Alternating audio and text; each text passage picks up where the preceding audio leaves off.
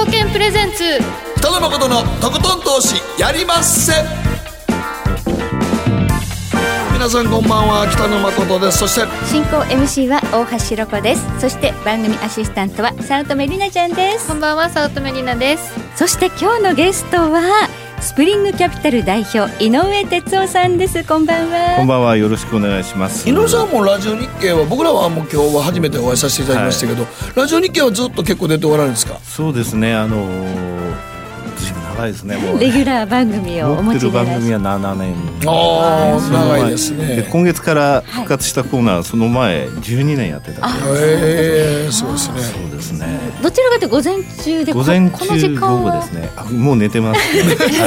すいません。とんでもないです。貴重な睡眠時間をね。受給の鬼として知られていらっしゃるんですが、まあ、損保そして外資系、まあ、ヘッジファンドなんかでもファンドマネージャーということで第一線で30年近くご活躍され続けてきたということで、え今日はここからの、ね、株式相場えどのように展望していくのかヒントをいろいろと教えていただきたいと思います。はい、そしてお願いいたします、はい、よろしくお願いします。そして番組の後半戦は？はい知って得するマネペディアファイナンシャルプランナー野尻美恵子さんにご登場いただきます。今日は個別株投資には一体何が必要なの？りなちゃんは個別株ってなんだろうっていうところから今日始まったんですけれどもね、はい。はい、えいろいろと勉強になるポイント野尻さんに伺っていきます。えそして今日の皆さんからの投稿のテーマは初任給初めて投資で得た利益皆さん一体何に使いましたか？覚えていらっしゃいますか、まあ、新社会人にはまさに初任給ですね。今日25日ご当日で街が本当に賑わっていました。そういえば俺なんかあれや、はい、あのうちの娘の初任給はあれや俺なんか娘になんか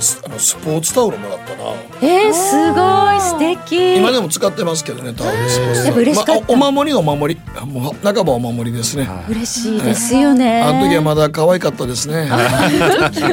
今はみたいな感じですけどね。喋ってくれませんからね。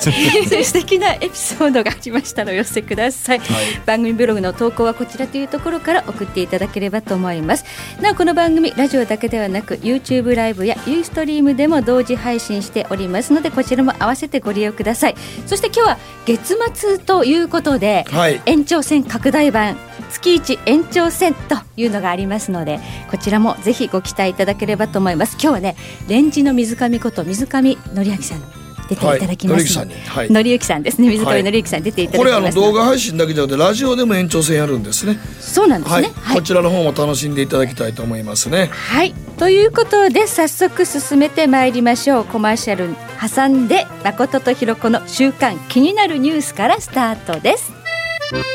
北野誠のとことん投資やりまっせ。やりまっせって何語ですか。さあ。この番組は良質な金融サービスをもっと使いやすくもっとリーズナブルに GMO クリック証券の提供でお送りします。北野誠のとことん投資やりませ。んねえ先生好きって10回言って。それ10回クイズでしょ。いいから。じゃあ好き好き好き好き好き好き好き好き好き好き。僕も先生好き。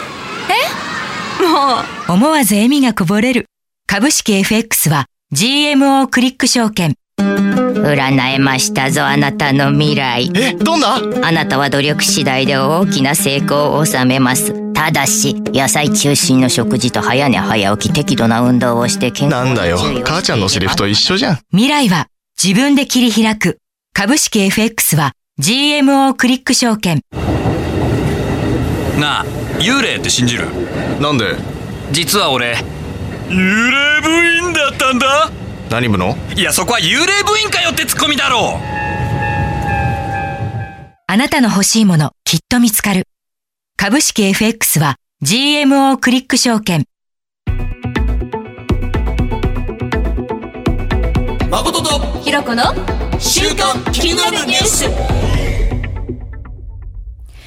さてここからは誠とひろ子の週間気になるニュースです。今日一日のマーケットデータに加えましてこの1週間に起こった国内外の気になる政治や経済ニューストピックなどをピックアップしてまいります。今、えー、ニューヨーク市場オープンしました。ダウは49ドル高ということで、まあ、少しねあの戻して始まっているということですが。600ドルですからね。だいぶ下げましたね。激しかったですね。いや激しかった。まあキャタピラーの決算は良かったんだけど、っていうとこでしたかね、あれ、個別よりもやっぱりあの金利って言いますかね。そね。10年国債の方に目がいってたみんな目がいってたんでしょうね。はい長期債利回りは3%大台タッチということで、はい、ここちょっと景色変わっちゃうかなというふうに皆さん意識しているラインですね、うん、ただ値幅率で言ったら昨日ってダウ3%以上あるわけですよ、うん、はい高値と安値で前の日で割ると3%ってすごいですよね。で1回ね5日間の平均で4%いったことあるんですよ。はい、これ日経平均で当てはめると2万2000だと4%って880円じゃないですか、毎日880円の値動きが5日続いたそういうアメリカ状態になったわけですそうですよね。だからちょっと今ニューヨークダウのボラティリティ激しいですね。非常に激しくなりましたね。ね。今あの業績相場真っ只中ということなんですが金利が気になって業績そのものをちゃんと評価できないという環境になっちゃってるそうですね。あのマクロ指標についてもいいものが出ると今までは株式マーケットも交換してたんですよ。えー、で3月の中古住宅出ました、はい、3月の新築住宅出ました、はい、いいいいってことはこれ景気強くてまたもっと金利上がっちゃうんじゃないの、っていうので債券売られちゃうじゃないですね。いいから逆に金利が上がって、それがだからつまりインフレになっていくんじゃないの、っていう懸念から、そっちの方がみんなも心配になってきてるわけですね。あ、これ難しいですよね。これは単純に業績良かったらいいじゃないかって思うんですけど、はい、そこは今ちょっとみんな気になるところのマインドがもう金利なんですね。そうですよね。諸刃の刃なんですよね。マクロ指標って。強すぎるのも問題ということになってくるっていうのはね。また消費がいいとか言うと2月のあの暴落っていうのは一番初めは雇用統計の平均時給のアップから来ましたでしょ。はい、だそういうイメージがああれって、あの数字で始まったよなってそういうのが消費が強い時も思われちゃうんですよね。はい、まあインフレ指標というとやはりその時給も大事ですけれども今ねあのコモディティで原油価格が上がってきているんですね。すねはい、はい、えー、現在原油 WTI 価格で67ドル79セントまで上がってきています。まあ、ややこれリスクプレミアムが織り込まれた価格というふうに言われていて本当の需給でいうとこんなに高くないんじゃないかという指摘もあるようですが、井上さんいかがでしょうか？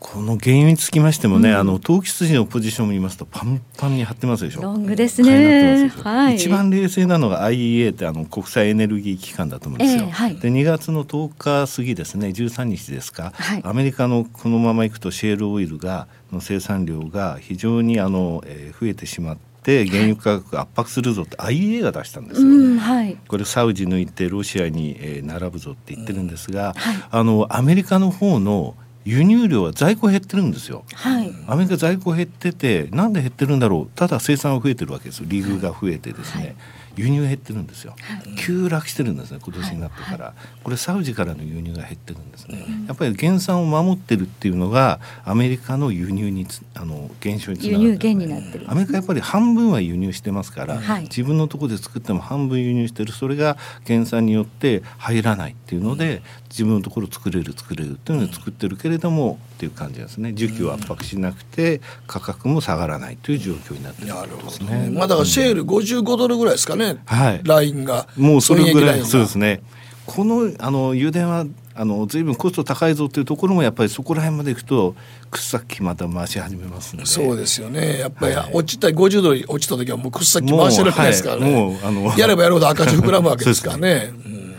まあね、あのシリアの攻撃もありましたし、はい、あとはイランの核合意、アメリカが一体どうするのかっていうのは5月12日に迫っているということで、あの地政学要因を気にするというような側面もあると言われているんですが、サウジアラビアはサウジアラムコの IPO を控えているので、うん、そうですね。それまではね、それまではおとなしいでしょうね。そうなんですよ、ね。ていうかサウジアラムコの上場があるから、原油価格も逆に言うと上げて、押し上げてるっていうところあると思いますけどもね、これは。はい。いそして今日の日経平均なんですが62円80銭安の2万2215円32銭で取引終了。昨日のダウが424ドル安で引けたという割には踏ん張ったという。踏ん張りましたよね、えーはい、これ昨日上げといてよかったですよ。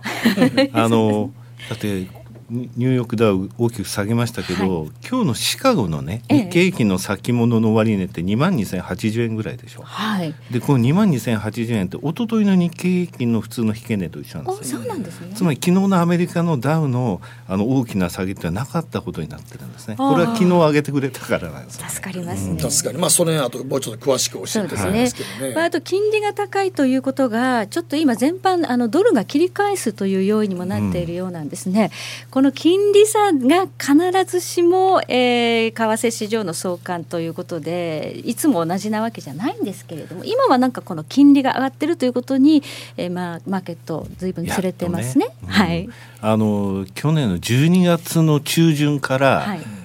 アメリカと日本の金利差、はいに全然ドル円が反応しなかったんですよ。全くしてなかった普通あんだけね、はい、あんだけ金利差あったらドル買っときゃええやんって話なんですけどね。あの連関が薄れた時期ってある時期なんですよ。うん、ある時期？これアメリカで2つの証券取あのあの取引所で仮想通貨の先物が上場したじゃないですか。それでドル円のですねミセス渡辺の売買がずいぶん減った時期なんですよね。アメリカの全部そっち行っちゃったんですそうあのファンドマネージャーがですね ミセス渡辺はもうドル円やらないのって何度もメール来ましたけども。だいぶ減ったというふうには聞いてますけど。ね、あの、はい。だってねあの先物の4割以上日本やってたわけでしょ、う4割以上ですよ。5割近く。日本の個人はミセス渡辺は結構なあと3割ぐらい韓国ですから。そうか、だから仮想通貨にみんな行っちゃったんですねそんなにやるんだったら日本と韓国で先物市場作ればいいじゃないかってアメリカに言われましたけど。まあ、ちょっとねいろいろ日本も法整備いろいろ進めているんですが、その後、まあご存知のようにビットコイン大暴落しましたから、ね、今ちょっと戻ってきましたけどね,、そうですね。またそれでちょっとドル円の方に 戻ってるってとこもあるでしょうね。ちょっとみんな、はい、あのビットコイン怖くなったんですよね、やっぱりね。それはあるかもしれませんね。はい、はい、えー、麻生大臣がですね3月の国会答弁で、えー、日米金利差が3%を超えると必ず円安になる。これは過去の歴史において一度もね違ったことはないというふうにおっしゃったっていうのはちょっと話題なんですけれども、大臣が必ずっていうことですね。まあ過去の、えー、例で言うとっていうことだったらしいんですけれども、まあ、3%っていうのはやはりちょっとかなり円安になるというこうそうです、ね、一つ意識される金利差だということなんですかね。ね。はい、はい、ということ5%と2%とかいう時もやっぱりそうだったってことでしょうね。でも今ちょっと、あの今日の日経新聞なんかでは、はい、日本の地方銀行が、はい。あのちょっと今えらい痛手を被ってあれはどういうことなんですか？あの結局あの債券の利回りが上がるってことは価格が下がるということですので、はいはい、そこの部分であの評価損というものを受けやすいんですね。でそういったところが結局あの金利商売なんでそれが例えば十何パーセントとか8%って言ったら価格がやられても金利のインカムとしてはそれぐらい入るわけですから、当然十分あの利益出ますよね。ただこれが小さい利回りのもので価格が下がってしまいますと、はい、利息もらっても結局最終的には最初に本体買った時の本体が価格は下がるってことなんですか、はい、あれ。ただあのその債券につきまして実は金融機関ってアメリカから押し付けられた制度なんですけども、はい、債券買うときにこれ途中で売るかもしれない債券です。これは必ず最後まで持ちますっていうのを区分できるんですよ。で区分して最後まで持ちますって宣言した債券については時価評価しなくていいんですよ。そういったところをきちんと書いてほしかったんですが、はい、ですので保険会社とか銀行がアメリカの国債入札行きますよね、はい、あれっていうのはもうこれは満期まで持ちますから評価しませんと途中の、うん、はいはい。途中の動きはね。ね、はい、その代わり3%の債券貼っても大丈夫なようなものがアセットが反対側にありますと。うん借り入れが、はい、ですのでこれはもうフィックスできるんですってものについてはそういうふうにしてるんですね。はいはいはい、それがなかなかそういう相手側がない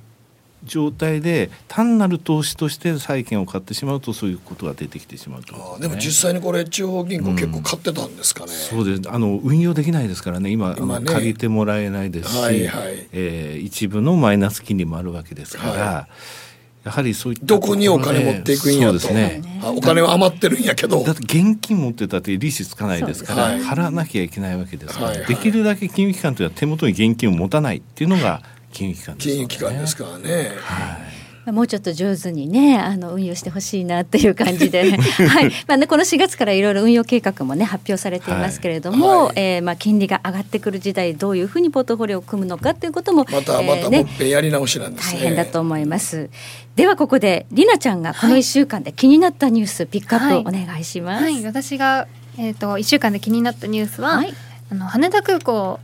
でも導入が始まっている顔認証システムっていうのがもう世界各地で何かとハイテクですごい、はい、ちょっと気になるんですねこの。はい、顔認証システム、はい、日本でもいよいよという感じですけど、はい、なんかもう中国はめちゃくちゃ進んでるみたいで、うん、はい、このサングラス？サングラス、ね、警察官でしたっけ？こうサングラスかけただけでビビビビビビもうロボコップですよロボコップ。あロボコップね。もうわーって犯人とかの情報がこうカメラでついてて入ってくる。すごいですよ、ね、今まで大阪府警はあれものすごい写真覚えてありましたよすごいじゃないですか覚えてんだいやもうだからあれだ目だけ見てこれが何の犯人やっていうのを見て、え。ー、それで街うろうろしながら目だけ見て犯人をほぼほぼ追尾できたんですよそれぐらい大阪阪僕一平あの警察24時大好きやから。真剣に見てしもたけど、目だけ見ても大体これはこの事件のこれでって言ってそれを街中で本当にパチンコ売ってるやつ見てちょっと見たらああれはって言ってそれ連絡取り合ってもう捕まえてるの現場を警察24時で見ましたけど。すごい。顔いやいやそれよりそっちでええやんそれものすごい大阪府警ものすごい頑張ってありましたよ。すごいでもあとね。でも今それロボコップみたいにやっぱそれだけでも犯人のデータがここに入ってるわけでしょ？入っても通信してまあまあ言うたらあのバーチャルのゴーグルみたいな。やつでしょ。それで向こうと連絡取り合ってってことでしょ？すごいよね。進んでる。中国もねあのすごく人口が多いですから、はい、そういうものでバーッとデータ化しないといけないんでしょう、ね、いや僕もほんまに思うけどあの銀行の銀行もそれからあの相続の手続きとか、銀行の解約手続きももっと簡素化できへんのかなって本当思うわ。できるはずですけどね。もう日本だいぶ周回遅れで遅れてると思う世界的に見たら。いまだにままだ神やね。ファックスがねこれだけねまだ残ってるの日本ぐらいみたいですよ。そうでしょう。だからやっぱり最終的に神やねね。神三昧。神の神三昧。今日も番組も神三昧神三昧。最終的になんかこれ神やねんね。でここになんか実印とか押していかなあかんでしょ。これシステムもうねあのいやマイナンバーせっかく盲点からもうちょっと簡素化できると思うんですけどね、最終的になんか実印とかほんで書式も各銀行によって違ったりするじゃないですか解約時々とかも、あれももうちょっとなんとかならんのかと思うね、そんな聞いてると。あと日本はねあの現金の信用がすごく高いので。だから電子マネーがいまだにまだ普及されてない遅い、ね、遅い。んです。まだだってあのカードを実際に使ってる人ってまだ日本人口の中の37%かそれぐらいですよ。そうそう、ね、えそんなもんなの？そうですよ。えー、だからみんなポイントはこのカードでって言うねんけど ポイント紙ですもんねポイントはこのカードで。ポイントカード。海海外で僕カードを持ってなかったので、ニューヨークでホテル予約してたのに、できないでしょ泊まれなかった。泊まれないです、あ信用がもうこれで。日本ってあの信用。取引って、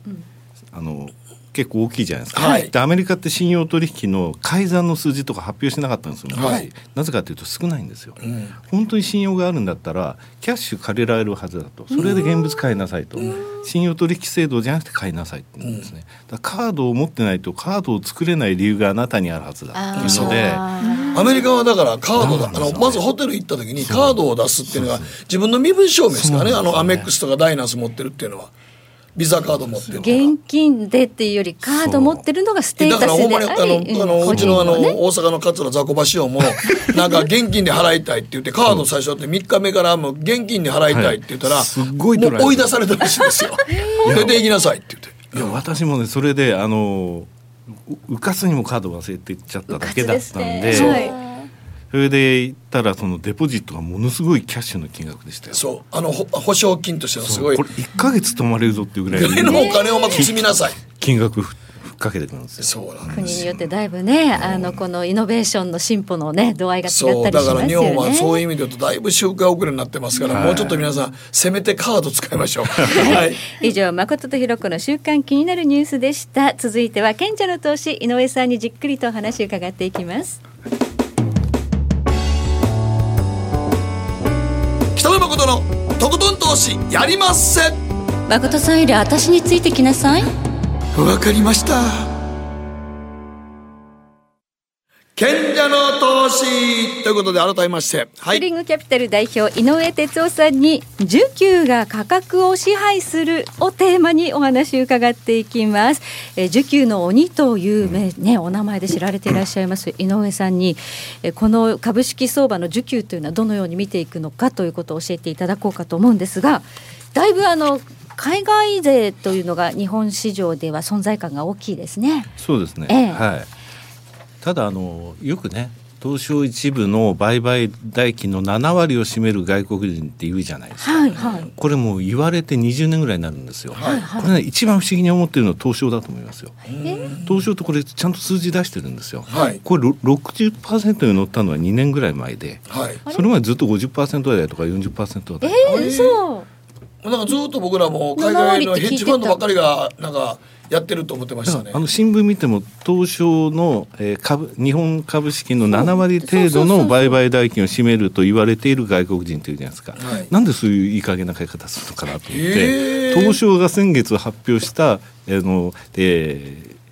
東証名称の売買代金に占める59%って書けるわけですよ。はい。のみんな根拠なくあの7割っていう数字使ってるフレーズとしてずっとそう。もうなんかあのなんかこうねフレ定型文みたいな毎月毎月出してますからそういうグラフ作ってるんですよ。はい。作ってもあんま意味ないですけどね。40は50になったとか。ただやっぱりね大きくそれがごあのパーセンテージ上がってる時っていうのはマーケット結構落ちる時なんですね。はい特にあの今年前半というものに、えー、はい、焦点絞ると海外勢かなり日本を売ったっていうふうに聞いてますけど。売ったなんてもんじゃないですよ、ね、売ったなんてもんじゃない。買ったの1月の第1週だけですから、はい、ただ今年って1月4日からマーケット始まりましたよね、えー、1月4日木曜日なんですよ、はい、これ1月4日が木曜日って実はね需給を調べてる人間にとってはすごい嬉しいことで、はい、そうすると4日5日ってだ1月の第1週が2日しかないじゃないですか。はいでここのところでどれぐらい買ったかというと2日間で6800億円買ったんです先物現物で。はい、でそれは海外投資家が。海外投資家だけです、はい、でこれがねあのカレンダーって2つありますでしょ、はい、普通の1月あの例えば3月1日から3月31日って言ったら普通の3月のカレンダーじゃないですか、はいはい、で東証のカレンダーって水曜日ベースなんですよ。例えば3月31日が水曜日だったとします、ね、はい、水曜日ベースのでですので3月31日が水曜日だったら4月1日4月2日っていうのは木金じゃないですか、はい、その4月1日2日も3月の数字になるんですよ。3月第5週っていう数字は4月1日2日も含んでるんですあなるほどね。はいはいはい、はい、こういうふうにしてみますと1月4日が木曜日だったおかげで1月と2月と3 3月の初めの2日間の外国人の数字っていうのはこんなことやったの日本で僕だけだと思いますけども取れるんですよ、はい、そうすると1月の初めの2日間で6800億円買ったんですが1月4日5日、はい、その後2月の1日2日っていうか2月の月初2日のところで5000億売ってんですよ、はい、で3月も5000億売ってんですよ。えー、あということはその月の初めの売買の売り買いの外国人投資家の動向を見ると、はい、大体どっちの傾向かって分かるってことですか？その通りなんですよ。えー、これがですねそれ初めて知りましたこれねあの例えばアメリカ株で、うん売買代金出来高が多いのはいつって言ったら S q の日ですよね、はい、メジャー S q 3月6月9月12月の S q の日。ってこれ誰でも分かるでそれ以外で売買代金の大きい日はっていうと月末なんですよ。ここまでは分かるんですはい、じゃあ何月って言われたら結構みんな集まるんですよ、はい、実は2015年以降特にはっきりしてるのは11月の最終売買日なんです、はい、11月？11月でアメリカの去年のダウの騰落、はい、騰落見てもらうと11月30日って1年間で2番目に高い上昇率示してるんですよ。ただね理由ないんですこの日。理由ないんですか？理由がなくその日なぜ2番目の上昇率になったかっていうとヘッジファンドの決算が11月に集中してるんですそうですね、はい、そうするとだからその90日前、えー、60日前あ90日前のルールでその前からだんだんだんだんどういうふうにしていくか、あんまりね90日ルールって実は日経新聞に初めて出出た時私もコメントなんですけども、はい、これね間違って伝わっちゃっててで日本の日経新聞10月の中旬に必ず書くんですよ。はい、で12月のその解約のためには10月の中旬までって、うん、12月のファンドって日本人向けのファンドだけなんですよ。私もヘッジファンドを運用してたからどれぐらい11月とか10月に集中してるか分かりますと、はい、そうすると3か月とか半年とか1年に1回しかその窓開けって言って、出ますとか買いたいっていうのはできないわけですね。はい、11月の終わりのところで最終のところで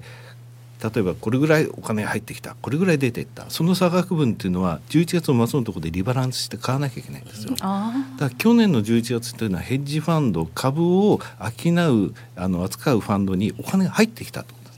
だからそのキャッシュ分をあ11月の末にリバランスでバンと入れるのがアメリカなんですね。日本って月末って商い少ないんですよ。はいだから11月の末が終わって翌12月1日2日でやるんです日本の場合私もマーケットニュートラルファンドってやってましたけども日本株については月初しかもう売買薄くてできないですね。それが12月の末までアメリカはマーケットを立ってるじゃないですか、はい、11月も12月もリバランスやりますと。日本は12月もうお休み入っちゃったます30日から31日。となると1月の初めにやるだから4日5日にこの買いが出た。ここまでは株式のヘッジファンドにお金が入ってたってことなんです。それが2月3月のところで日本株については5,000億5,000億大体ね週週で2,000億外国人が買ったり売ったりすると指数に影響を与えるんですよ。これが2日間で5,000億って言ったらものすごいインパクトを与えるそうですね、はい、この2月3月のところで変わったってこと。ですね。はい、だから4月の第1週っていうのはもう2日間の数字は取れないんですが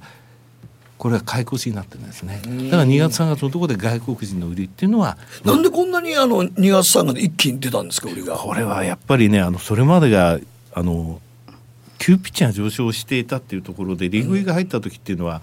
結構ファンドによってはですね個別銘柄のロスカットとか、うん、そういうのを決めてたりするんですよ、はい、それかかっちゃうんですね、うん、でここまで来たらこういうプロテクトとかこういうヘッジをしなきゃいけないっていうのもルールを決めて投資家に説明してそれでお金入れてもらってるんで、はい、例えばそれをやらないでいや上がると思ったからあの時ヘッジしませんでした。でまた上がりましたと、うん、ほらほらって言ったら首。もう解約されて終わりですよ、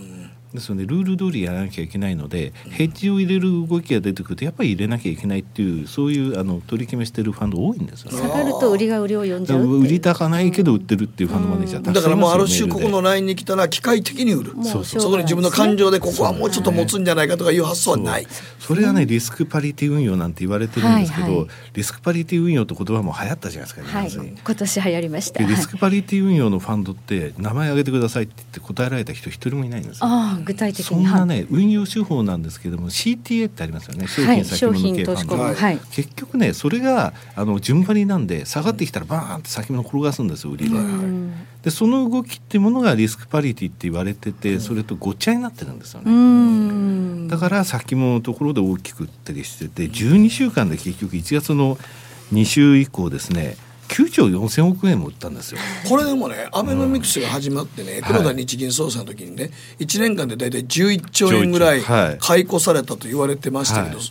それをわずか2か月3か月でそうですね 12週間で。全部投げたみたいなものすごい投げたみたいなもんですよね。そうですね。しかもね現物3兆1000億円で、はい、先物が6兆3000億円なんですよこれ、先物売りましたね。先物主導の時っていうのはこれはあのやっぱりあの指数の動きが速くなりますのでみんな怖くなっちゃうんですよね、はい、そうするとあの現物でもそこの自分の言ってたロスのとこにかかっちゃう。はい、そうすると売る、あと最低改ざんってあるじゃないですか、はい、あの最低改ざんが解消売りが出てくるわけなんですね。それでもうなんか落ちてくるナイフを手で取るようなねここで買うのはみたいなそういうことを言う人がいるそれからまああのテレビ見ててもマーケット番組でみんな暗くなるんですよね。であの自分が不安に思っている時に不安なことをテレビで言って「はい、まだ再来週のこのイベントが終わるまでは安心して買えませんね」とか言われると不安な時ってそれみんな「うんそうだな」と思っちゃうんですよ。そういう時に、はい、あのテクニカルで見たらここ買いですよなんて私は言いますけれども。はいあんまり境界ないんですよね。その後になってあれ正しかったねって言われてもその時はやっぱり、ね、まあでもやっぱ落ちてくるナイフ掴みに行くのなかなか根性いりますからね。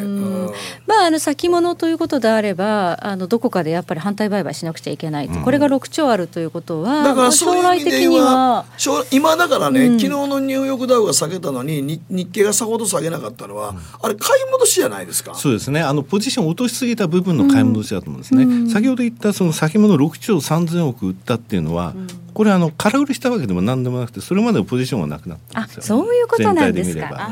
これねただ証券会社のポジションを全部合わせてみたらゼロですから、はい、私は5つに決めてるんです、ゴールドマン・サックスとか、はい、クレディ・スイスモルガン・スタンレー、ソシエテ昔ニューエイジって言われたところですね、はい、それに JP モルガン。この5つだけの残高を持ってるんですよ、そうすると外国人の買い越しとか売り越し先物でした時の大体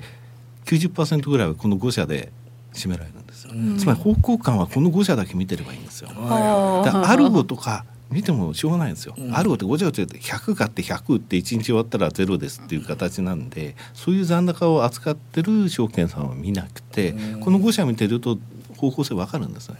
それで見ると実はマイナスになってるわけじゃないんですよ、マイナスになってるところもあるんです。クレディ・スイスとニューエッジあのソシエテですね。これさっき言った CTA のお客さん、はい、相当積極的に転がすと、ね、商品先物系は今売り越してるんで、スイスはやたらやってますよね先物。そうですね。あとソシエテ・ジェネラルですね、はい、昔のニューエッジですね。その玉は買い戻されると、だゴールドマン・サックスの玉とかはトピックス見てると実は長い歴史の中で一回も売り越しになったことないんですよ。でそれが今ちょうどゼロ。落としてきてあフラット落としてきてゼロ。ここからどうするつもりかってことですか、ね、これ売ったら結構なニュースですけども、売って驚くのは私だけだと思います。誰も見てないと思うんで。ただそのデータを持ってますのでそれはまたお伝えします、はい、ということはちょっと今この先物の株式の先戻しの買い戻し圧力で考えるとあんまり悲観することはない。ないですね。じゃあここからの焦点ですけど、需給としてはね、はい、まああの今業績相場ということで、うん、まあこの先行きというものを占う上で大事な時期なんですけれども、はい、えー、今の水準というのをどう考えるか。まずねあの、はい、今の段階ではねそのやっと日経平均は十数十何日ぶりかに PR13 倍って言ってますけど今の PR が一番信じられない PR ですから、日本だけは他の国と違って今期基準の PR なんで、はい、つまりこの5月15日までに3月末で決算を迎えた企業が5月15日までに決算発表してくれてやっと2018年度見込みが出るわけです、はい、それで今期の PR というのが、はい大体5月15日ぐらいなんですね。はい、で他の国は1年基準なんで常にロールしてるんで、はい、旬も何もないんですよ。今日本の PR って一番旬じゃないんですよ。もうあの食べたらお腹壊すようなレベル、ね、出てこない15日まで揃わないとちょっと何とも言えないんですね。はい、そこのところでその、どういうふうな前提為替で出してくるかによって大きく変わっちゃいそうなんですね。日銀短観に出てたのは109円66でちょっと楽観視しすぎかなと思ったんですけどちょっと近づいてきましたけどね、うん、今。ただあの日銀短観109円66って言いながら、はい、あの時のあの大企業の経常利益の見込みって散々たるものですあそうなんですね。はい、それ考えると、はい、大体言われてたのがドル円のが110円で、はい、100等円で来期のところについては、えー、9%ぐらい増益になるだろうって言われてたんですね。はい、それがね106円になるとゼロって言われてるんですよ。というと45円の話なんですけれども、はい、そうすると9%飛ぶってことは1円で1.8%飛ぶんですはいそうですね、はい、だから今ここでやっとね105円のところから戻ってきたので、はい、どれぐらいのところであの前提為替になるかっていうところなんですけれども例えばそれが来年度の増益率が3%だとしますと。はいそれで計算してみますとね私さんで日経平均 PR が13倍っていうと2万2700円なんですよ。はい、で12.5倍まで突っ込んだとして2万1830円ぐらい、はい、となるとやっぱり2万2000そこそこっていうのは安い水準なんですよね。そうですねこれ 14, 14倍までいったら3%増益であれば2万4500円ですから。うんそういった考えるとバリエーション的なあの下もちろん5月15日まで待たなきゃいけないですけれども、はい、としては世界的に見てこの13倍の PER って日本あの決して割高じゃありませんから、そういったところでそのまあ日経平均2万4千円ぐらいの可能性はまあ全然大丈夫見込みとしてありますね。現状で2万2千215円ですから、あとまあまあ200件ぐらいの余地はあるとですね。ね3か月ぐらい前まで私の試算で8%増益だと2万5250円だったんですよ。8%でニコニコ丸って言ってたんですけど、全然もう今となっては。2万5250円なんかねちょっと遠くなりましたね。年初はね、うん、3万円という掛け声も一部あったぐらいでスタートしたんですけれども、ね、一部ですけれども今はまあ2万2,000円台ということはちょっと遠いですね、うん、2万5,000円でも遠くなったような印象は。2万5,000円だと14.5倍ですね。2%増益で、でもそんなね、あの高いハードルでもないんですけどね。5%増益で14倍。うん、まあセンチメントに変わりますんでね。そうですね。他の国の PR がアメリカやっぱり引っ張ってくれると、うん、そのスプレッドで日本も引っ張られますんで。はい。アメリカ次第なんですよね。あでも2万ね2万2万4千円か2万5千円ぐらいまでの可能性は残しますね。うん、そう十分あると思うんですよ。なるほど。はい。まあ、あの為替のポジションでいうと、はいはい、だいぶファンドのロングがパンパンで不安視されていたという状況は解消されたとそうですね。ドル円ですね、えー、ドル円で、I、CME の IMM のドル円の投機筋のポジションは、はい、3月1か月で10万枚なくなってついに円買いになったぐらいですよね。すごいね10万枚か。10万枚を一気に、ね、1 3, 3月。その3やることが急やなんですかそうです。さっきのスタンスからいくとだからだから逆にドル円に目が戻ってきた戻ってきたんですね、はい、そのファンドのしこりがねだいぶ解消されて、うんね、その時には105円をちょっと割り込んだりなんかもしたんですが、うん、今は金利差に素直に反応できるそうですね。試合に戻ってきた、ね、ドルがね、はい、売られすぎてるんですよ。あのユーロドルで見たらユーロがどれぐらい買われてるかっていうのはもう過去ないぐらい買われてますと。それでポンドと、はい、えー、ポンドドル、えー、ユーロドルそれからドル円合わせてドルベースで見てみますと、はい、あの過去ないぐらい。はい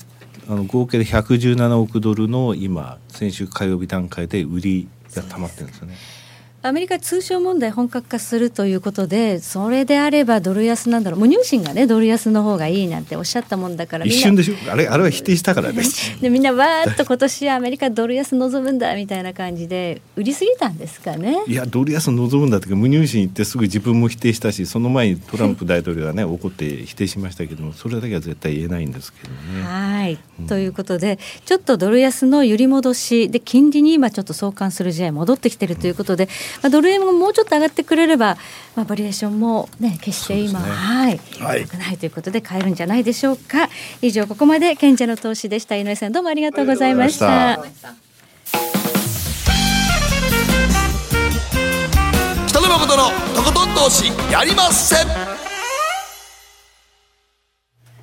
貸し株サービスってご存知ですか？貸し株とはお客様がお持ちの株を貸し出すことでレンタル料として金利が受け取れるサービスです。株主優待狙いで買ったあの銘柄も塩漬けになっているあの銘柄も貸し株して金利収入を得ませんか？今ならジャスダックとマザーズ銘柄の貸し株金利がなんと最大12倍になるキャンペーンを実施中です。貸し株するなら GMO クリック証券。GMO クリック証券株式会社は関東財務局長金賞第77号の金融商品取引業者です。当社取扱いの金融商品のお取引にあたっては価格変動などの理由により投資元本を超える損失が発生することがあります。取引をする際は当社のホームページや契約締結前交付書面で手数料などの諸経費及びリスクについて十分ご確認ください。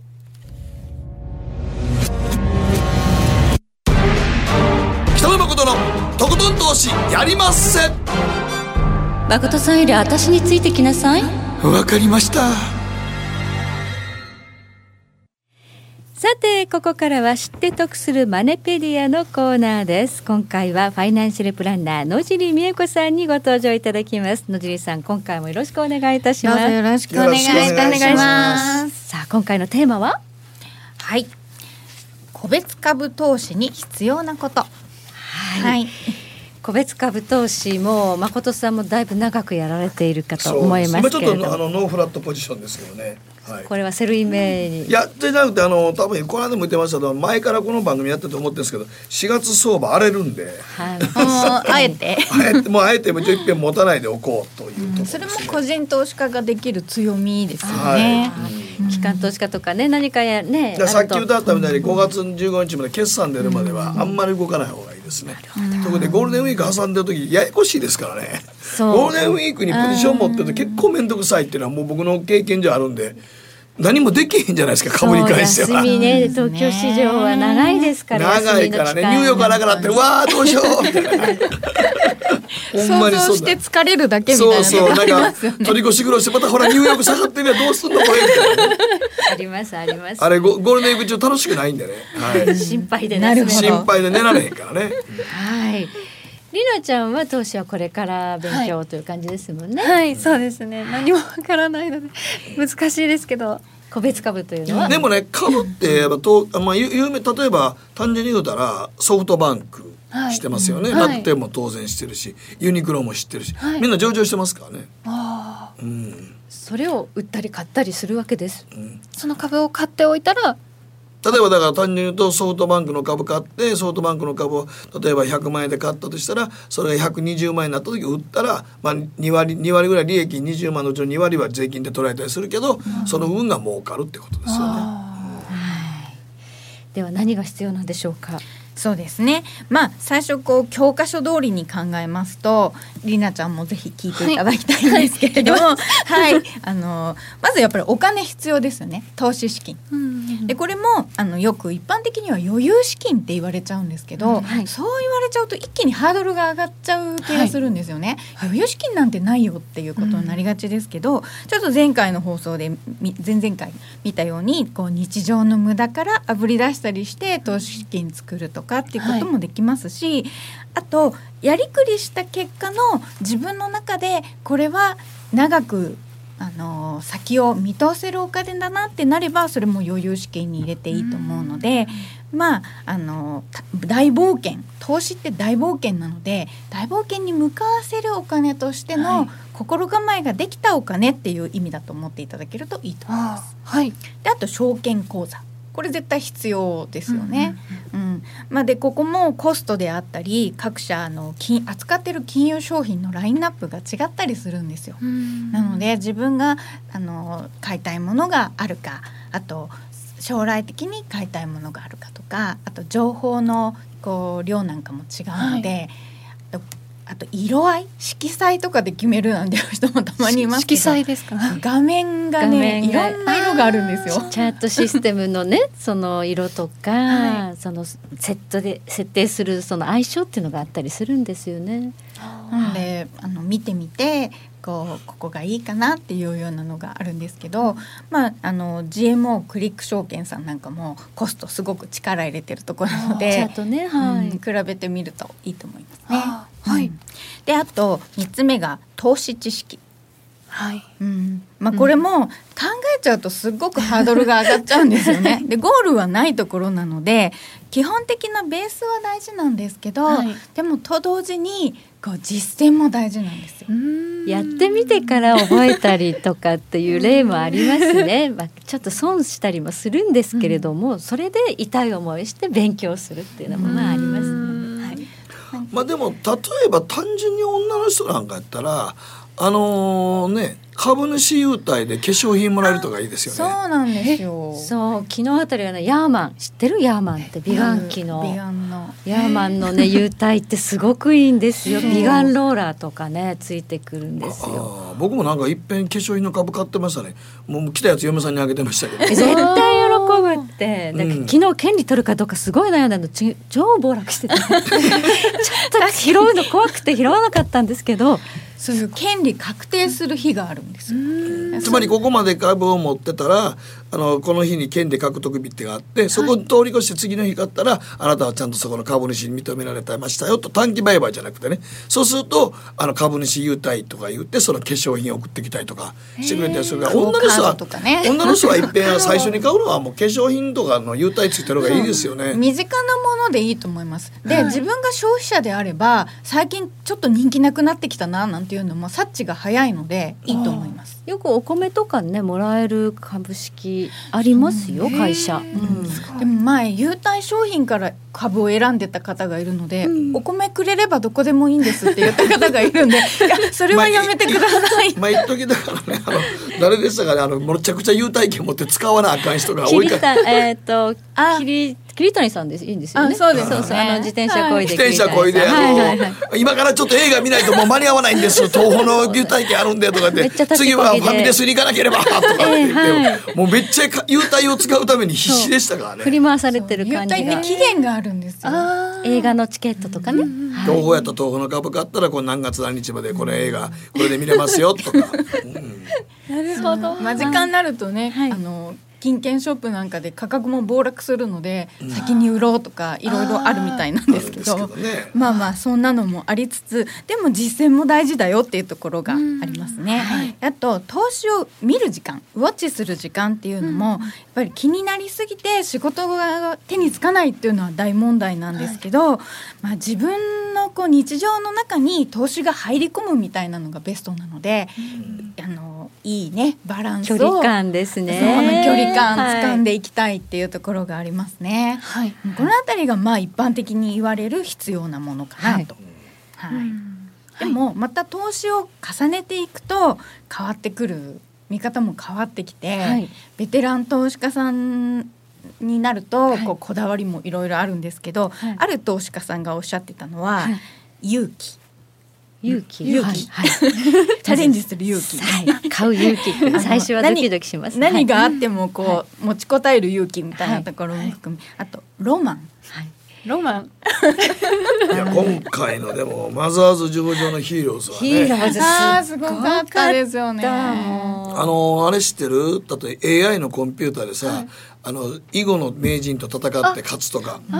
そこのまあ AI 開発したチームがこの間ヒーローズって会社作って上場したんやけど。これが初値が10倍やったもんね。まあ、いきなり、ね、新規公開した株の最初に持った当たった人だから初めて初値が10倍ですから今最高ですかねあれ今まで10倍が。そうですね多分過去最高、過去最高の超えましたもんね。超えましたからね。はい。そういうヒーローみたいなのもあるんですよ。これロマンですよ本当に。ロマンなんですね。はい。天馬が10万で買った株がいきなり自分が持ってて初値がついたら100万ってことやから。いやすごい。はい。さっきあのぼそっと僕あの本番始まる前に金持ちになりたいんですって言ってました。なりたいですよ。野心家ですね。金持ちになりたいんですってさっき言ってました。でちょっと投資スキルを入れていただいて、はい、はい、貯金とともに、はい、頑張らないと。頑張らないと。で、あともう一つおっしゃってたのが、まあ、運。まあ、運はありますよね。もう。これはねもう生まれた世代からね運 って実はあるんですけどね。あ、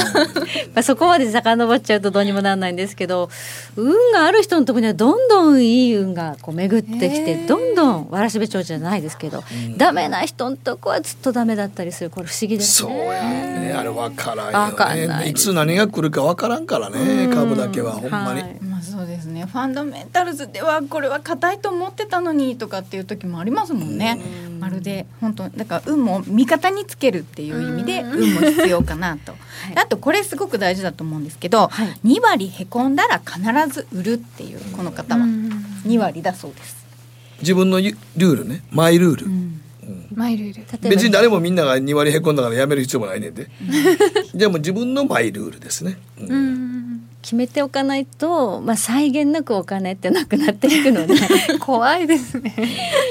よく塩漬けとか言いますよね。そうなんです。塩漬けがシリーズになっちゃうことが一番怖いんです、ね、塩漬けってわかりますか？塩漬け。うん。さっきあの生原稿読んでたやろ塩漬け株って言って、はい、塩漬け読みました、ね、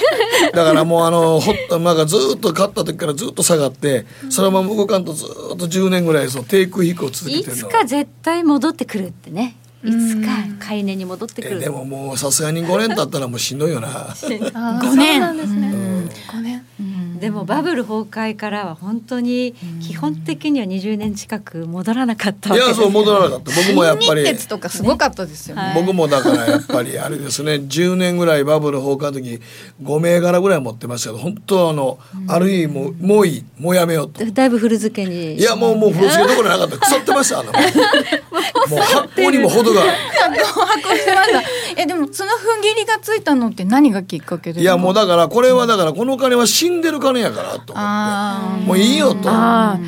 でもその死んでるっていうのがもったいないですもったいだから死んでるお金をもっと有効活用するんやったらその5つ塩漬けした株を全部売ってしまって一つの銘柄を買おうとそう上がる。そうそうそうそう、そっちでええんちゃうのって思ったけどあれやっぱりバブル崩壊後ずっと下がり続けたからもう本当に株買うのちょっと嫌になりましたもん、ね、だんだんだんだん毎日損が広がっていくっていうね相場でしたから。そうだから僕は結局僕は一番あのその時に思ったのはあのーあれやな小泉さんが総理大臣になられて最初株価めちゃくちゃ下がった時あったでしょ、うん、でも日本の株式市場が終わるみたいなことが新聞に載ってる時に 買おう。あ素晴らしい。あの時に買おう。何かを選んで買おう、うんうん、あのみんながダメっていう時が本当は買い時。チャンスそれこそチャンス。だからほんまはあのねあのねあの仮想通貨なんかあんだけ大騒ぎになってわあ言ってる時一番買い時なんですよ本当は。みんながウェイウェイ言ってる時はねみんなが泣いてる時は買い時。そう、えー、ウェイウェイ言ってる時はそうそう。そういうことでなるほど。そうですね、私なんかもあの同級生の大学時代の同級生のことからから久しぶりに、はい、なんか外貨買いたいんだけどとかって電話が来ると、はい、あのだいたいピークなんですよ。そうでしょ。なんかいろいろ聞いてね。はい。あ危険だみたいな相談に来ると。いや僕はもう堀江貴文さんとかわーっと出て時になんかあのその辺のなんかチャラチャラした男の子が本屋で株式投資の書庫の本を読んでるの見た時にあぼちぼちピークやな。それ街中でも気づけるタイミングってあると思います。あるよね。ね全くなんかもうだから言ってみたら裾野が広がってしまいました。っていうそうそうですねそうすると大体ピーク迎えるんですよね、はい、まあ、大阪の朝ゴミ出しのおばちゃんがダナキャラニューヨークの T シャツ着てきたらもうダナキャラもう終わったな。行き切ってんな本物ですかえいやだだらけなニューヨークの T シャツ着ておばちゃんがおばちゃんがゴミ出しに外へ出てきた時にああだらけな生き切ってんなって思った。やだ私も持ってますよそれ。いや いやい。や全然いいですよ。いいんですけど大阪のおばちゃんがゴミ出しに使う時はもう、はい、大阪のおばちゃんがあのゴミ出しにアディダス着てたらもうアディダス着てたなって思ってわかりやすい。わかりやすい。わかりやすい指標です、はい、ゴミ出しに何の T シャツ着ていくからそのメーカーのブランドがどこまでいったかわかると。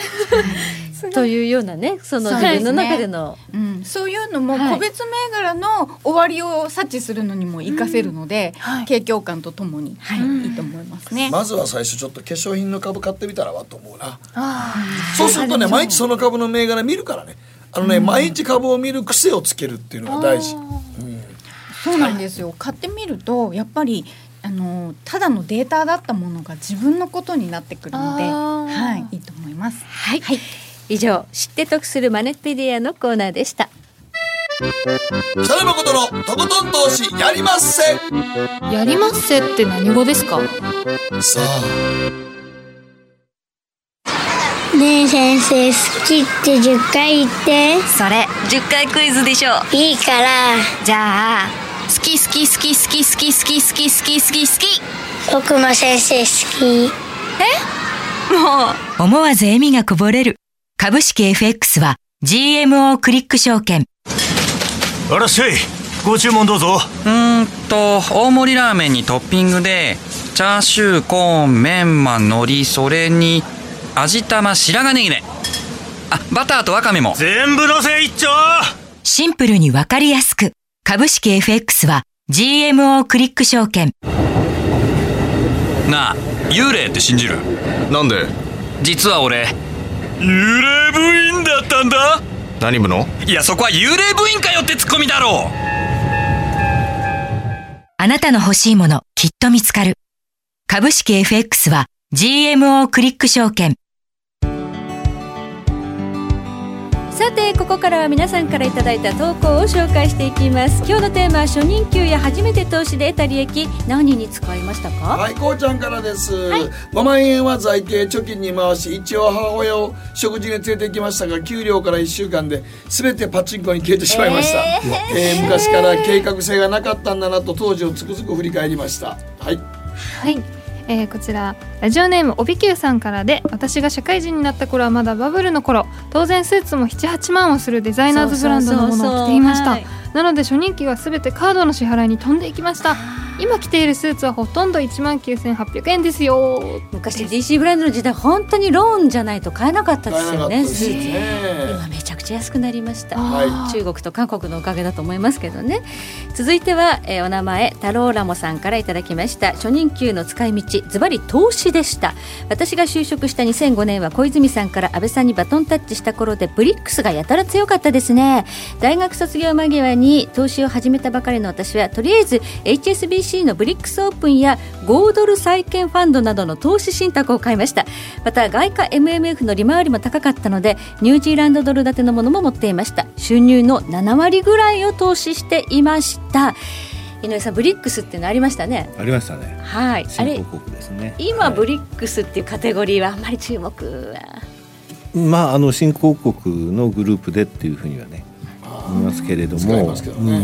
使わないことはないですけど、ね、使わないことはないですか、うん、はい、はい、おばあちゃんじゃなくておばあちゃん屋さんですが初めて得た利益で買ったものそれは今はなきトラベラーズチェックです。FX も FX もネット証券もない時代で開催やってました証券会社出たそらしてウキウキと買いに行ったことを鮮明に覚えています。今トラトラベラーズチェックがないってつい最近知りました。あの頃は海外旅行にも絶対行くって行くようにってあんなに書いてあったのになあれ今ないんですか？今ないんですよね。使わない銀行増えてますね。使わないでしょ。昔はね海外アメリカ行く時はトラベラーズチェックとかね。うちの押し入れまだありますよ。新婚旅行行って使い切れなかったのをいずれ上がったら買えるって奥さんが言って存在自体忘れてるんですが この間開けたらお出てきた出てきて。結構長くの。その出した銀行もうないんですけど、ね、合併合併しましちょうどこのすぐ近くの銀行でしたね。りなちゃんトラベラーズチェック知ってる？いやわからないです。いやわからんわからん小切手みたいな。小切手？ここにサインしたら使える。使える。まあだからハワイとか行った時初めて行く時ね。はいそのトラベラーズチェックが今やないっていうのは私は知りませんでした。最近海外持ってないですか？トラベラーズチェックで T シャツ。ないけないニューヨークです。ということでそろそろお時間となりました。はい、えー、時計の針は11時26分になるところです。北野誠のとことん投資やりまっせ。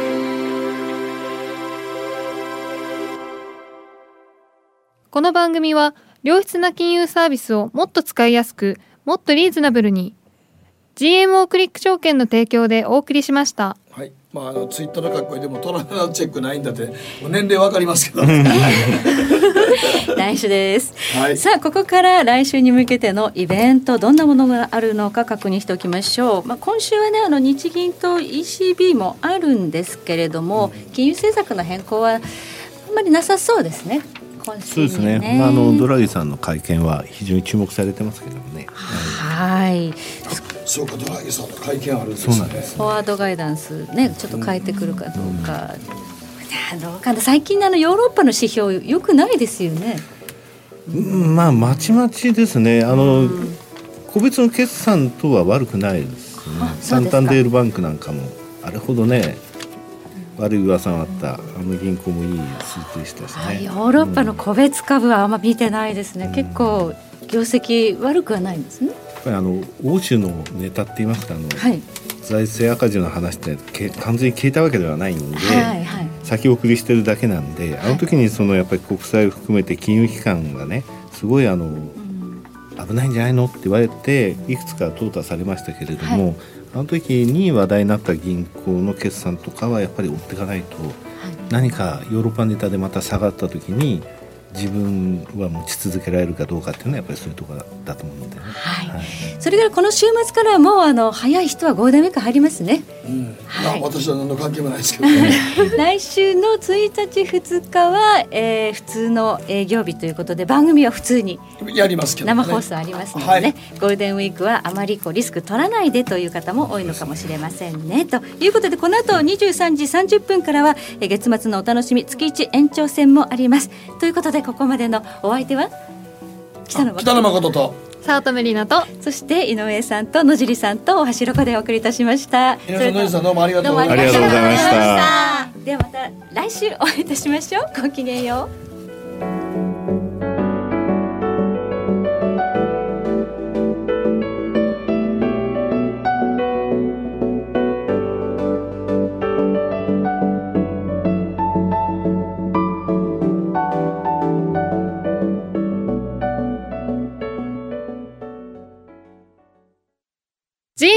リック証券プレゼンツ。北野誠のとことん投資やりまっせ。月一延長戦。さてここからは北野誠のとことん投資やりまっせ。月一延長戦でございます。前までは月一延長戦やで言ってたんですけど やでが切られましたね、はい、くどいっていう話が出ました。とことん投資やりますもくどいと思います はい、ということで、えー、この最後のね、はい、週だけは拡大版として30分お送りしてまいりますので。これはもうあのあのユーストリームとかね YouTube だけじゃなくて、えー、本放送も延長戦ということでございますね。ねはい、はい、え引き続きお楽しみいただければと思います、えー、この延長戦では、えー、もっとコアにマーケットのことを深掘っていこうかというふうに思っておりまして、はい、ちなみに最近大橋さんポジション取ってるんですかポジション取ってますよバリバリそうやね。ポジション取らないと生きていけない女ですからね。ポジションっていう T シャツ持ってるんですか？えー、持ってるんですか？IMM とかね。まだトルコとかやってるんですか？トルコリラとか。この1年僕は会ってなかったですからあんまり。金利とかあってね、まあ、トルコはあのあの絶賛塩漬け中なんで絶賛塩漬け中です放置中というか。放置プレイですね。放置プレイなんですよ、はい、僕はもう今ちょっとポジションあのこの番前の番組やって1年間の間で結構処理して、はい。まあ、とりあえず次のポジションはちょっと5月過ぎてからにしようかなと思ったんですよね。4月ってあの今日ゲストに再び来てもらえる、ね、電話で出てもらえる水上さんが、はい、4月は荒れるよってよく言ってはったんで、ね、しばらくはちょっとあんまり動かないでおこうと思ったままちょっとノーポジションで動いてましたけどね。はい、はい、え今日はですねバーニャマーケットフォーカスとの代表水上紀之さんとお電話でつなぎまして、はい、えー、ここからの為替相場の見通し伺っていこうというふうに思っているんですが、ねはい、水上さんといえば FX やったるでの番組時代レンジの水上と呼ばれていたのを、ね、水上さんが出るとよくマーケット動き出すって、ね、そうそうそう。そういうアノマリがあったんですけどね。レンジってりなちゃんわかりますか？オレンジじゃないよ。じゃじゃ今の今の言い方オレンジっていうのはなんか温めるとかそういう感じでしたレンレンジ？レンジ？レンジ。レンジってこの行ったり来たりしてつまりこのこの幅をね5と10の間をこうやってこう動いてるチャート的にと株がこう動いて為替もこうね105円から110円の間で110円で天井で105円でまた下をこれを繰り返しのレンジですよ。この期間が長いとあれですかこの水上さんが出られるとここからマーケットが走り出すっていう定説がありましどっちかにバーンと動き出す動き出すってことですね。レンジっていうのはあと持ち合いとかもみ合いとかいう言い方もするんですけどね。レンジの水上と呼ばれる水上さんに今日はお電話でお話しいただくんですがやったるで終盤にドル円相場90円まで落ちるよってお話しされてたの覚えてますか？ああ言ってありましたね。だから100円切るかもしれんよと。さあそれはどう動いてるんでしょうか？っていうところをね今日はじっくりとお話しいただきたいと思います、はい、ということで月一延長戦進めてまいりましょう。この番組は良質な金融サービスをもっと使いやすくもっとリーズナブルに。GMO クリック証券の提供でお送りします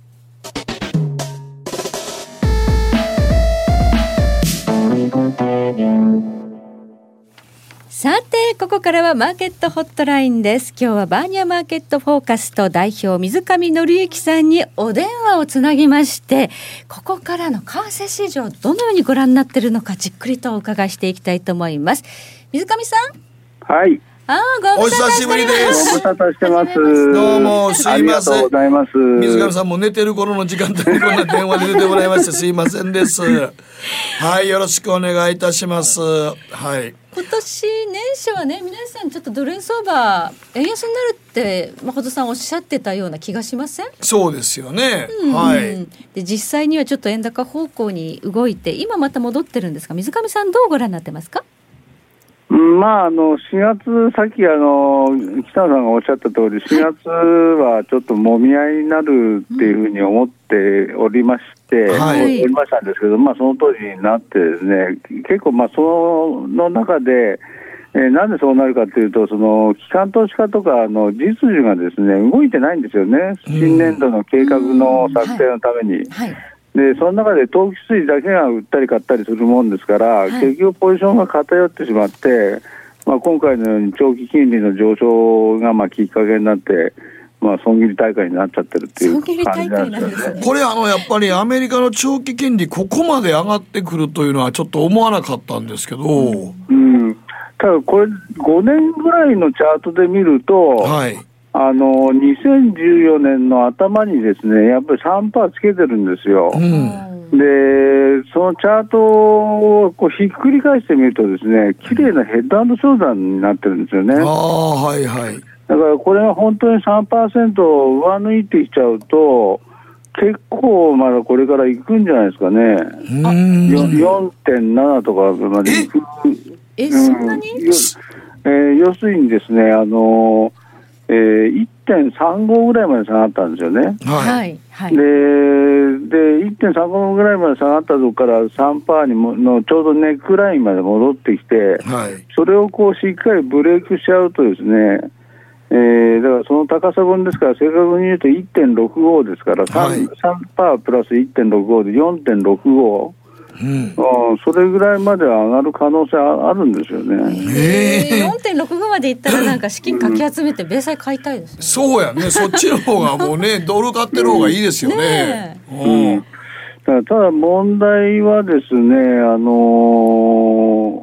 ー、まあまあ、まずその利上げの方の話ですけどあのここに来てですね雇用統計がですねちょっとえー、注目になってきてるんですよ、まあ、最近も雇用統計ってもう行ったり来たりで全然意味をなしてなかったんですけれども、はい、ただ、ことこの長期金利が上昇してきたことによってですね意味合いがかなり変わってきてるんですね。うん、で何が一番あのポイントかっていうとですね、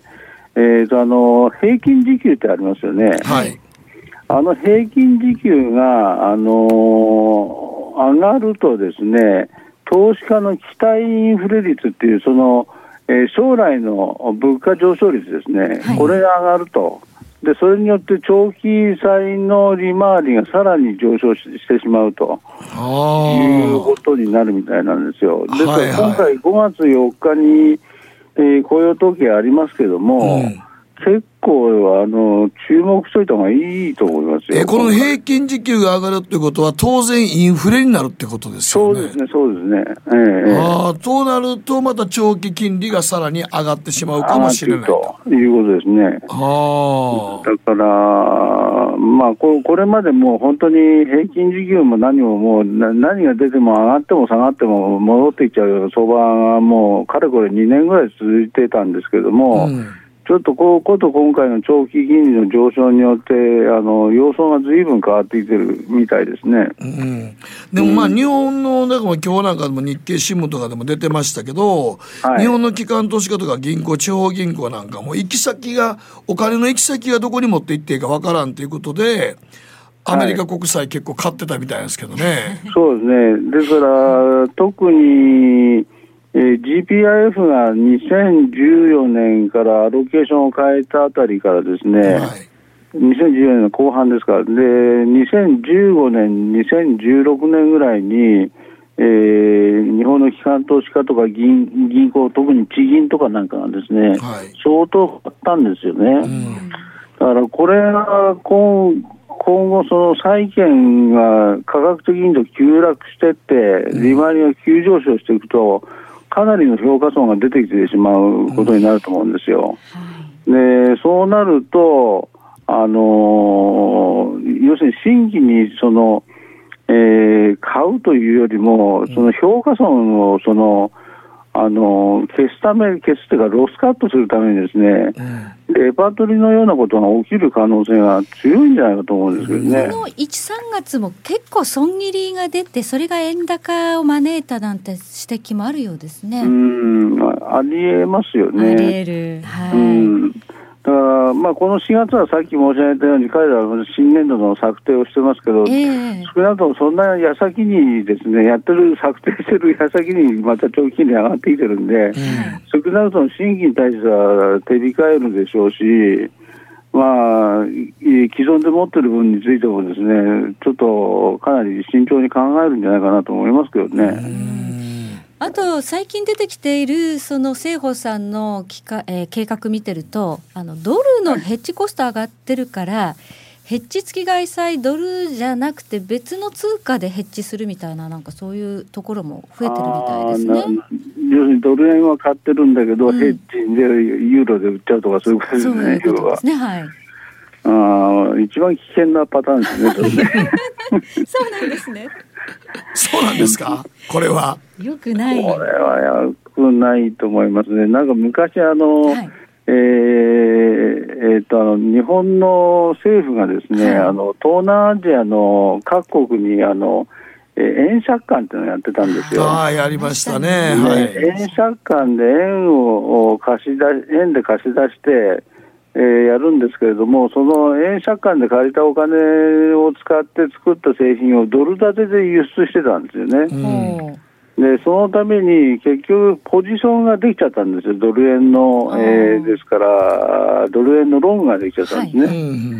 でそれがですね結局あの、プラザ合意後の急激な円高が進んで、うん。えー、1990、確か5年かな、5年かなんかに、あそうですね、1995年に、とうとうその、えー、80円を割れてっちゃった時に、はい、もうどうしようもなくなって彼はぶん投げたんですよ。はい、そで。それが、えー、でそこが最後のですね、本当に、あのー、円高の、うん、そう円高のラストですよね。極まったとこですかね。はい、えーえー、というのがあるんで、その変なポジションができてしまうんで、う ん、あのそれの方が実は怖いっていうのはありますよね、特にリクイディティがかか片方の通貨、リクイディティっていうのは流動性ですけど、流動性が、あの低い通貨と合わせてですねポジションを作ってしまうとですね、本当にもう目も当てられないようなことになるわけですよ。例えば、オージーとドル円で、オージー円作っちゃったりなんかするとですね、はい、流動性は全然違いますから、えー、あの本当、リーマンショックの時なんかも、OGA なんかバラバラになって崩れてきましたからね。そうですね。流動性低い通貨の方がまあ下がるときなんかえげつない急落、ね、いやまあ当然ね流動性が少ない方が急落するときは激しい痛み伴いますからね。はい、そしてあの雇用統計の、まあ、この時給ですね、平均時給に注目ということで、まあ、来週ちょうどね、日本勢が休みの時に出てくるといえば出てくるんですが、うん、またこれで、あの、金利が上振れるというか、上がるというような思惑が広がったときに、水上さん、これ、為替相場、どうなっていくと思われますか？とりあえずドル円は買いなんでしょうね。とりあえずは。うん、はい、とりあえずは。とりあえずは。ただ、まあ、ただあのさっき申し上げたように、中長期的にはその、はい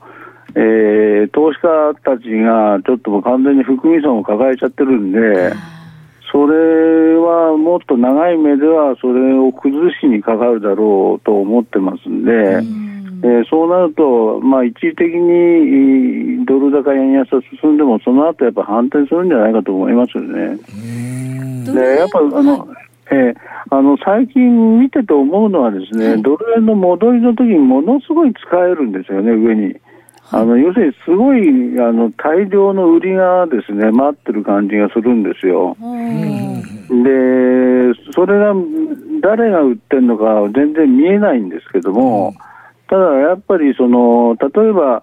その機関投資家たちが買ったのをやっぱり上に行ったら売ってると。例えばその、ええー、さっきの2015年から16年にかけて以外にも、2017年になったらあの、いわゆるあのトランプ大統領が就任してからですね、うん、財務省とか、それから、えー、日銀が一切もう何も言わなくなっちゃったじゃないですか、はいはい、介入を。はいででもですね、どう考えても下に買いが出てるのが分かるんですよ。うん、でそれはやっぱり GPIF とかですね、はじめとする公的な運用運用機関がですね、やっぱり買ってたんだと思うんですよね。でただ彼らも買っててもそのまま為替リスクどんどん増やすわけにいかないですから、はい、やっぱり戻りを相当売ってるんじゃないかと思うんですよね。よそそうでもなかったらあんなにですね上が重たいことないと思うんですよね。なるほど。100等円ですかせいぜい。うん、まあ、あたりじゃないですかね、まあ、110円の5丸とか、まあ、そういうところじゃじゃないかなとは思いますけどね。その後どうなっていくんですか、円高あのその後は、僕は基本的にそのドル円というよりも、ドル全体的に思うのは、はい、やっぱりそのトランプ大統領がいる限り、やっぱりドル安だと思うんですよ。でなぜならやっぱりね、その普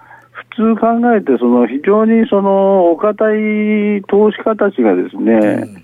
あの何やらかすかわからない人のところの通貨を買うと思えないんですよ。はい、だからそうそうそうなると、やっぱり、うん、えー、まあ、ユーロにしても今下がってますけども、うんですけども、まあ、これ、レンジ内ですかね、どっちにしてもね、うん、えー、でもやっぱりこれ、上がっていくんじゃないかと思いますよ。うん。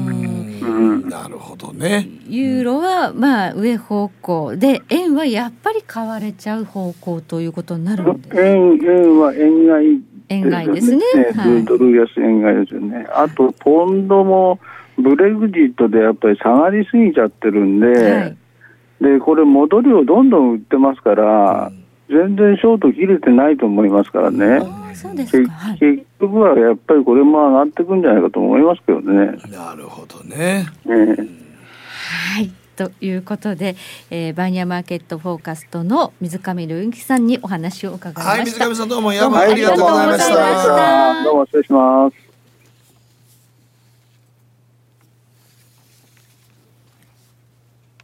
はい以上マーケットホットラインのコーナーでした。はい。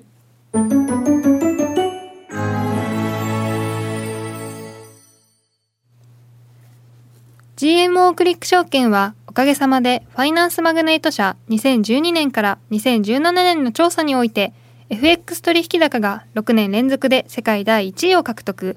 FX ネオは50万口座を突破しました。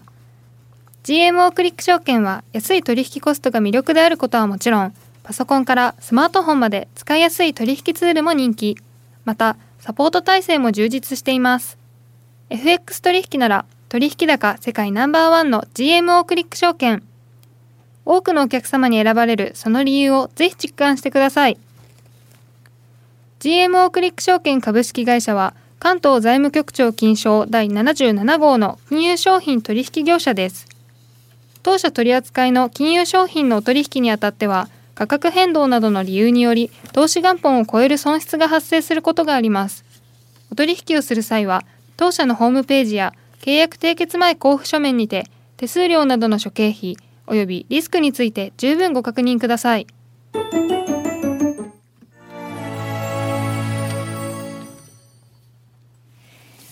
さてここからはやりますせマンスリーニュースのコーナーです。これやったるでの時にもあったんですが、はい。えー、誠さんが気になるニュース深掘ってくださるというコーナーなんですが、はい。えー、今回はですね、はい、ちょっと面白いなと思ったのが厚生労働省がですね、はい、2018年度からイデコの普及をして規制緩和すると。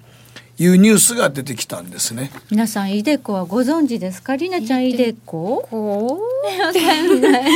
イデコって別にあのデコの広いやつじゃないよ。おっさんじゃないよ別に。おでこですね。はい。ニーサは知ってますか？ニーサわかんないです。ニーサはあの少額投資非課税制度なんですけど。はい、これは結構皆さんねニーサ大々的に言われたんで広が、ったんで、うん、皆さん100万円以下で結構株式投資やるという、うん、そのに少額投資のニーサをやってる方は日本全国で今800万人ぐらいおると言われてるんですが、はい、イデコってもともとアメリカでは 401K って言われてて、はい、あのつまり自分があの積み立てていってお金をちょっとこう、えー、積み立ててそのお金で運用してもらって例えばまあ今一番わかりやすいのはアメリカの株式市場ににアメリカの定年退職した人らがやっぱり一番金を入れてるんですよ。でアメリカはあの国に今まで積み立てた国民年金とかをもらうというよりも自分で自己判断で年金を運用してもらってるんですよ。だから株式市場が下がると株価が落ちると自分の年金の運用額の配当が減るから。これがだから株式が下がるというのは非常にアメリカ大統領にとっては不人気なんですね。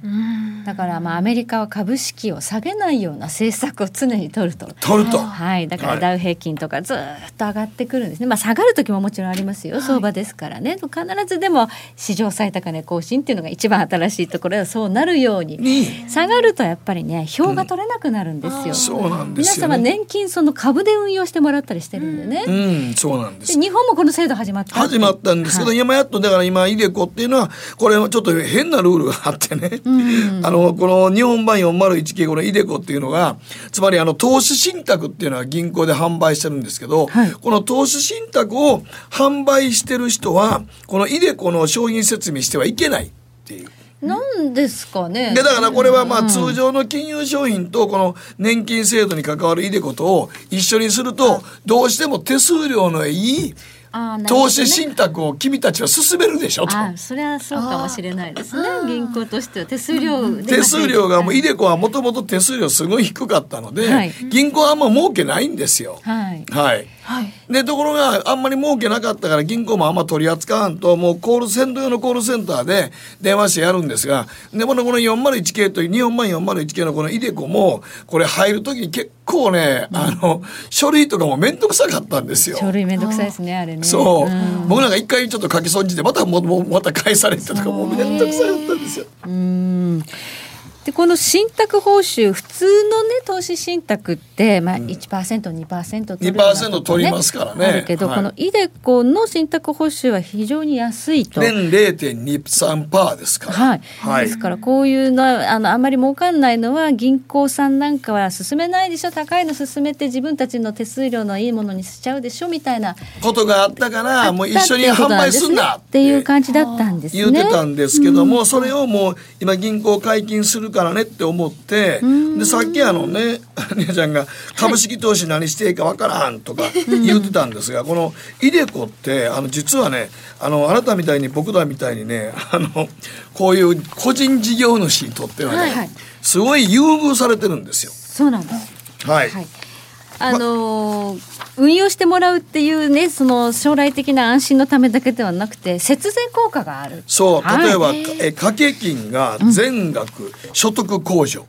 はい、つまりあの自営業は最高月額6万8,000までかけれるんですよ。はいつまり6万8,000というのは年間80万近くのお金をあの所得控除つまり税金から非課税にしてくれると。そう。例えば500万儲けがあったとしても80万円ぐらい引いて、はい、うちは420万の儲けでしたよって言ってそこから税金かけられる。かけられる。80万違うと結構違いますよね。全然違います、はい、はい、だからあの、まあ、自分で自営業の方とか、まあ、専業主婦の方も月額2万3000円はかけれるので、うん、これが非課税になるってことなんですねほんでこの投資運用されるこの分配金とかはあのイデコとかやったからあの投資信託とか例えば株買ったでさっき100万円で買った株が120万円って売りましたと。いうことになった時20万円の利益出たけど、うん、20万円のうちこれは運用利益っていうので2割引かれるんです源泉分離、普通だったら、はい、だから20万円で儲けても2割引かれるから大体まあ20っていうのは細かいの置いといても4万円は引かれる、最初から源泉分離課税で引かれるんです税金として。ところがこれはあの預けといて投資やってもらうけど運用益は非課税やからそのまま受け取れますよ。これだからやらない手はないんですよね。そうなんです。そう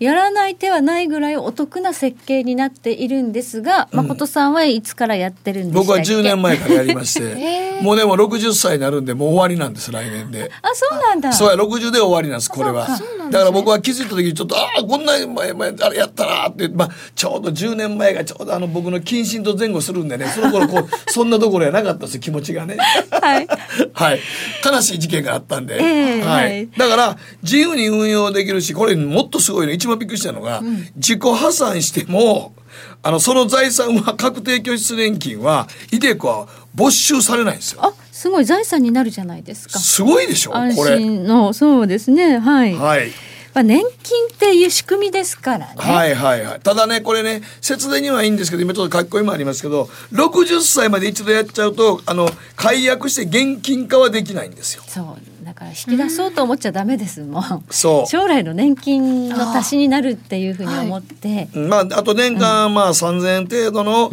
口座管理手数料とかかりますけどもね。はい。はい。うんまあだからあとは何を選ぶかっていうところが大事でそうですね、はい、うん、まああの各証券会社とか、まあ、取り扱ってるところによって選べる投資信託が種類が違ったりとかするんですけれどもしますけどもね、はい、あのいいパフォーマンス上げている投資信託上手に選んでいけば私あの今パフォーマンスちょっとだけプラスになってた。よく確認だからね、うん、だから長くやってると、はい、多分ですけどパフォーマンスは良くなるんですこれ。うん。だからこれはもうあのほんまにえー、事業にしてフリーランスの方たちはやっぱりこの年金基金とかそれとこういうイデコとか組み合わせた方が節税になるのが一番いいんですよ。そうですね、うん、はい、なかなかね節税対策ってみんな言いますけどあの税務署も結構厳しいんでね。い。ろんな領収書もらって集めてね飲み会の時私がもうカードで払うからって言って 自分がさも全部払ったかのように領収書を独り占めするとかいう人ダメですよそんなことしては。ますけれども。ダメですよ。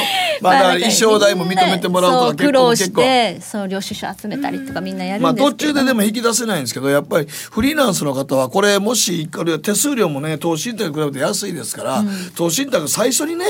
あの結構な値段取られるんでもう、はいこれがねえいきなりマイナスから始まるんやって思っちゃうから投資信託も結局ね長いことしないとプラスにならないのよ。結局積み立て投資みたいなね、はい、積み立てたものをどんどんどんどんね運用してもらって増やしてもらうということなんで長くやるとやっぱりその効果って出てくるんだよね。出てくるんですよね。だからこのイデコみたいなのもだから覚えといたら、はい、すごい多分フリーランスでやってる限りはこれはやっといた方がただまあいきなりね6万8,000ずっとやってるのはそれは無理やろうから 最初はだからもうあの月額5,000円から始めることできるんで、それ以上積み立てた場合は1,000円単位で上乗せできるんで、まあ、それはまああのそのなんていうのかなあの銀行とかの窓口で聞いてみたら今ちゃんとも教えてくれるようになるっていうのが制度改革になったんで、はい、まだ日本で82万人しかやってなかったんだそうですね。ニーサがあの2年か3年で800万人ぐらい入ったのにねってそうですね。でもこれねあの規制が緩和されて店頭対応ということになってくると皆さんこれどんどん知ることができるようになってそうするとお金がバッと入ってきますんで。また株式市場の値行きというか上がりやすいというか、はい、下がりにくいかな。そうっていうような地合いにまあつながっていくので。そうここに資金が一生懸命入ってると株式投資にとって投資されていくのでね、はい、はい、まあいい話なんじゃないかなというふうに思います。はい、以上やりますせ。マンスリーニュースでした。時計の針は11時57分を回っています。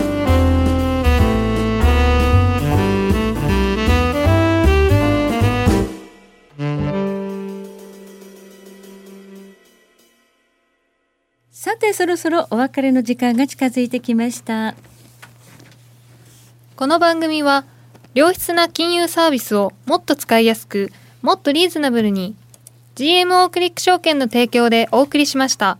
はいということで現在ニューヨーク市場どうなんですかね。どう動いてますかね。ドル円は今109円26銭から27銭というところですけれども、うん、ちょっとニューヨークが今見れないな。あ、はい、ちょっと見れないですか？はい。はい。うん、ということでまあねあの昨日はちょっと、ね、大暴落でしたので今日は少し戻るんじゃないかなというふうに思いますけれどもね。まあでもあのキャタピラーとかのね決算良かったのに落ちたのはやっぱり、はい、あの25%の関税とかね原油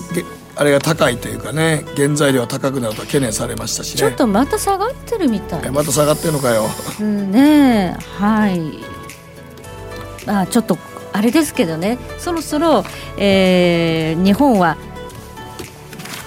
ゴールデンウィークということになってくるんですけれども、はい、今これ昨日の値段だな。2万4000飛び20 24ドルというのは昨日ですね。はい、そうですね。はい、